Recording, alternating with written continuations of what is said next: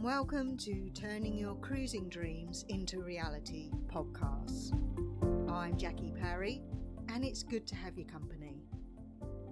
Today I'd like to take you on a journey through a terrifying night and to show why we, as mariners, as far as weather is concerned, we must be able to interpret, adjust, and prepare. This episode is brought to you by Pantaenius Yacht Insurance. Occluded fronts and associated stunts. If you think G&Ts on the aft deck in a protected anchorage are part of life within the Pacific Ocean, you would not be alone. However, witnessing the terrific splendour of nature unrestrained may distort this view. It did for us. Traversing the Pacific Ocean on Maria was a breeze.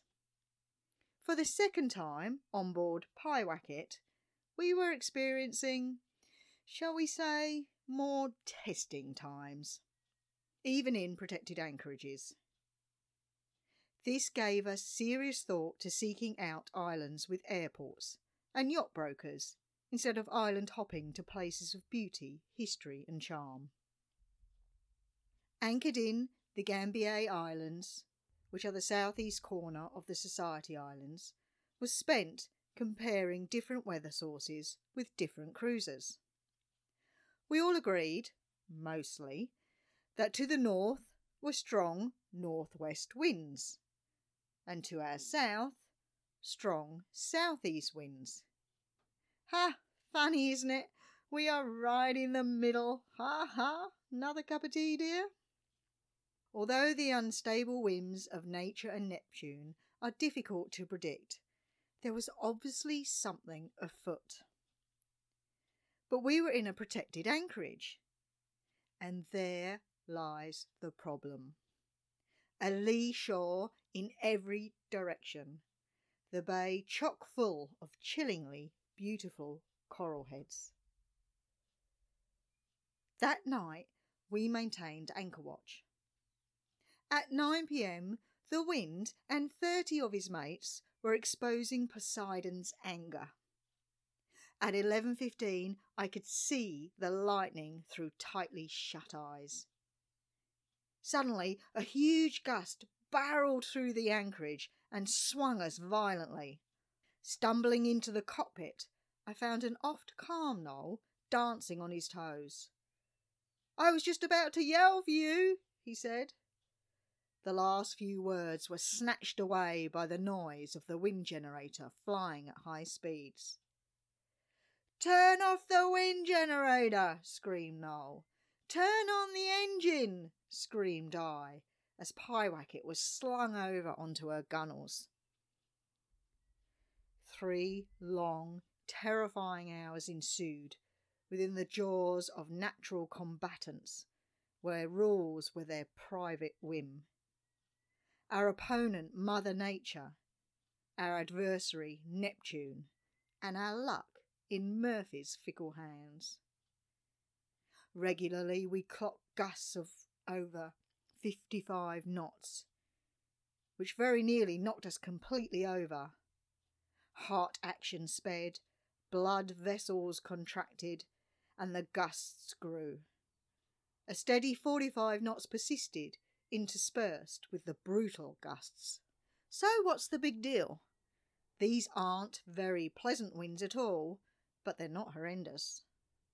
Many sailors have suffered fiercer fights with Windy and his mates, as have we. The problem was the vortexing winds that clutched us in its vicious fist, and the fact that we were trapped. The wind backed countless times, orbiting a three full sixty degrees in a gut wrenching, horrifying lurch from one direction to the next. The cruel gusts pinned us one way, eased to 45 knots, then the next great barreling wall of wind would smack us on the other side. Nature put on a performance of ear splitting music, the beating halyards and the howling winds clashing together, reaching a cliffhanger crescendo. We only had the occasional glimpse of a local house lamp to navigate us. Our solar panels were vibrating along with my shaking body. Rikitea Village sits on a crescent shaped island, allowing the wind to whip along the inside curve and build speed, another ingredient in the following fracas. Viewing the plotter, it showed the kaleidoscopic winds pick up Mariah's 20 tons and propel her and her wide eyed crew straight over the anchor, pulling it clear of its muddy restraints and tossing us all straight into the realms of chaos. We were no longer attached to terra firma for a few heart stopping moments. Of course, this was all taking place on the blackest night in history, and most of the markers that highlighted the hidden reefs were unlit. With the engine on, Noel concentrated on the plotter to hold us in clear water. I staggered to the bow to get an idea of the situation when Neptune took another swing at us with what felt like a giant cricket bat. I returned to the cockpit and Noel's expectant face. The only answer I had was trembling knees. Buying time before my next foray onto the bow, I trained the spotlight on two nearby cardinal markers around the nearest reef and sailing vessel Dana, who were getting closer. It was us moving, not them. They too were dancing around their anchor. All ten boats in the anchorage had switched on their navigation lights. The VHF radio carried a distress call into the void. The disembodied voice filled our cockpit the French language did not soften the anguish hanging on the words. Noel's eyes were glued to the plotter, his white knuckles on the wheel, manipulating the motor to hold us within our original circle of anchorage previously made while swinging in the last few weeks. Just a few days before this terrifying night, our external oil cooler had corroded, allowing raw water into the sump. Several days of repairs had our engine functioning again. But they were temporary repairs. We bypassed the corroded cooler as we had another. We had a bolt on cooler on the engine, which was sufficient to get us to Tahiti to then make proper repairs. The engine had been tested gently. Now it was straining against its mounts. Would the repairs hold? We'll have to get the anchor up, Noel shouted, amid the clanging of wind beating all in its path. I thought I hadn't uttered a word in reply to this. I remember feeling my eyes widen and tasting the acidity of bile. Noel reminds me that actually I had said, I'm not fucking going up there, you can forget that idea. I have no memory in saying this. Twenty terrifying minutes of confusion reigned. Admittedly, I was petrified of lifting the anchor and the engine not coping. Would our propeller bite? Will the jury rigged motor hold? I'm sure I heard Murphy snigger. What I had not grasped was that the anchor had lifted out of the sand by Pyewacket propelling right over it. We had moved by the wind's hands and now the anchor had rebitten. The problem was that if we now pulled back on the anchor, we would be on the reef. Noel was trying to drive us forward into clear water, and the anchor was now stopping us going forward. Noel stayed on the helm. He had a good handle on keeping the boat off the reefs. I dithered between a running commentary of where we were located in relation to the reefs and other boats flicking my eyes to the engine gauges, and going up on the bow and trying to haul up the chain, which was stuck fast. I am usually great at anchor management, even if I say so myself. But tonight, fear had its steely grip on my innards, and I couldn't grasp what was going on. Sitting next to the windlass, it was impossible to stand up in the wind. I am sure I whimpered several times.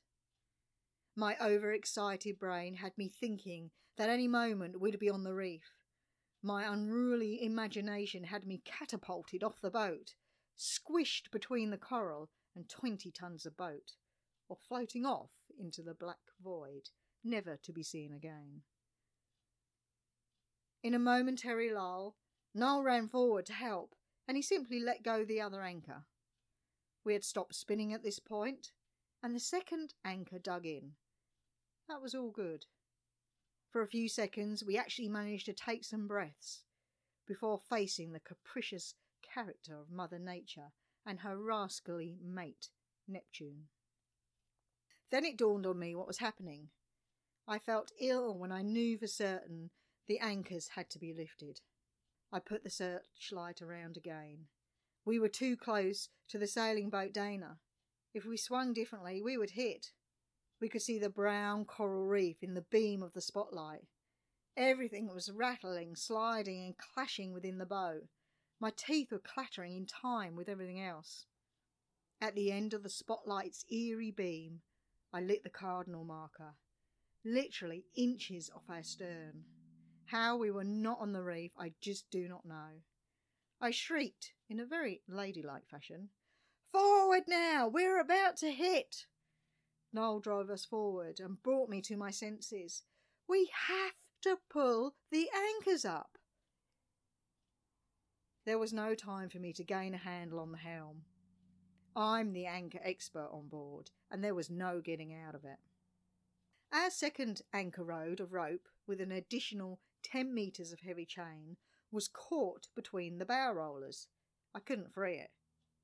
I had to fight for some slack to wrap around the warping drum. It took a lot to overcome my fear. I felt completely exposed on deck. On the bow, wrapped in terror, wishing we were out in open sea, I tied off the main anchor chain to free up the gypsy and therefore the warping drum for the second anchor. In a lull, I hauled up some slack and started the winch. Noel kept us into the wind and the strain off the rodes, as well as off the reef. The process of driving forward and falling back took us sidewards, losing steerage. He'd reverse into the wind, then the wind would take over that momentum, and the process would start again. Within the storm's full fury of 57 knot gusts, I concentrated on the task at hand. The entire rope part of anchor 2 was in. The last part of chain was caught on the strops of the main anchor. Noel must have been wondering what I was doing. It felt like I'd been fighting on the bow for hours. I could instantly see the solution. I looped another rope over the caught anchor chain and slid that rope along the chain, pulling it up to the side of the boat, quite near to where it was caught. This allowed me to grasp the chain and haul it and the anchor straight up over the lifelines on the starboard side, free of all constraints. It was a struggle, but fear provides great strength. I lashed it onto the deck and stumbled back to the cockpit to tell Noel the first anchor was up. He was delighted and relieved. Bloody brilliant! Well done! This gave me the courage I needed to get back out to retrieve the main anchor. We decided not to turn on the deck lights and maintain night vision. Our communication was by torchlight. We agreed that once the main anchor was off the seabed floor, I would flash a light three times. Noel would motor to a clear area, flash me three times, and I would let go the anchor once again. The wind was a comfortable 40 knots now, but still gusting something horrid. I had never put our windlass under severe load, but that night I begged and cajoled it in all sorts of ways soothing, swearing, and pledging lifelong allegiance to fresh oil and tender strokes to its innards. Some of the more colourful words I'll leave to your imagination. The twenty metre mark on the chain passed. I knew the anchor was clear of the seabed. I flashed my torch three times. Noel moved us to the middle of the bay into safe water. He flashed me three times. I let go the anchor. Suddenly we had re anchored with the wind abating to just below 40 knots. still gusting but with less fight in it. We stayed up all night. Noel was outstanding on the helm. For a while I was paralysed by fear, but prevailed just in the nick of time. We missed the reef by seconds. We suffered only bruises. One jerry can broke. Noel recalls that the track on the plotter was fantastic. Having our anchor spot marked, he could see that we had left our radius from the original anchor position, and this provided him with somewhere to steer back to. Otherwise, we were just lost in the thick black night. We learned later that within the melee, sailing vessel Dana had thought of helping us and prepared fenders alongside their boat. If you couldn't stop yourselves going, we were ready to catch you, they said, which brought tears of gratitude to both Noel and I. We were feeling too far south and craved settled latitudes and distance from the occluded fronts and high pressure ridges that tail off from the perpetual lows born from New Zealand that travel east. We considered setting up a yacht brokerage here. I think we would have had several customers. As our lovely British friends on board Pacific Bliss said, we just want to go home. A few days later, we started to feel better. Funnily enough, we were walking on land at that point.